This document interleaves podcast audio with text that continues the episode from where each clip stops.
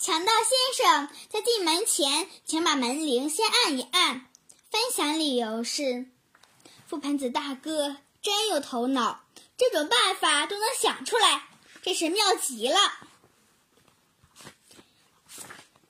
强盗先生他进门前，请把门铃先按一按。选段：覆盆子大哥住在去年一个带刺栗子的后壳里，他连同。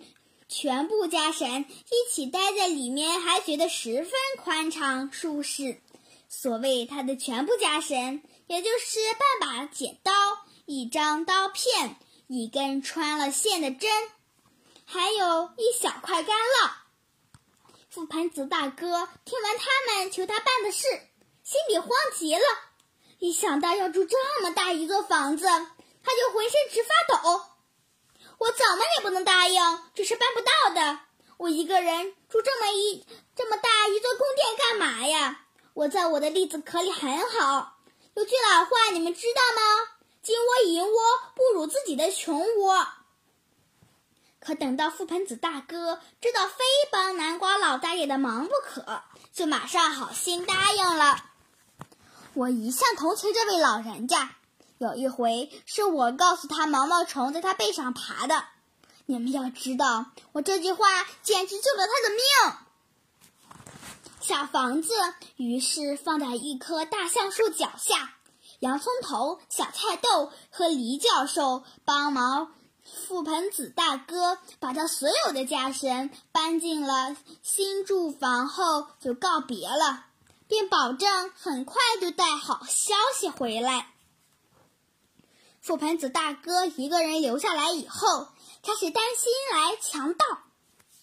现在我有了一座大房子，他想，准有人要来偷我的东西，说不定他还会趁我睡着了害我的命，以为我藏了什么鬼宝贝。他想了又想，决定在门上挂一个铃铛，铃铛上面贴张字条，工工整整的写道。强盗先生们光临食物，请按铃，我马上就会开门，请你们进屋，让你们亲眼看看这儿实在没有东西可抢。他写好字条贴上以后，放下心来，等太阳一下山，就去睡睡觉了。半夜里，他被一阵铃声惊醒，“谁呀？”覆盆子大哥朝窗外问道。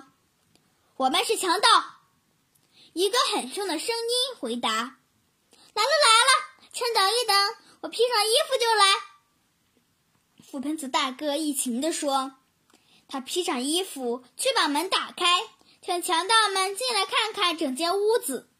来的是两个身强力壮、又高又大的强盗，各有一把黑色大胡子，真叫人害怕。”他们挨个小心地把头探进屋子，免得碰出疙瘩来。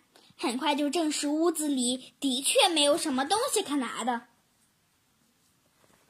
看见了吧，先生们，看见了吧？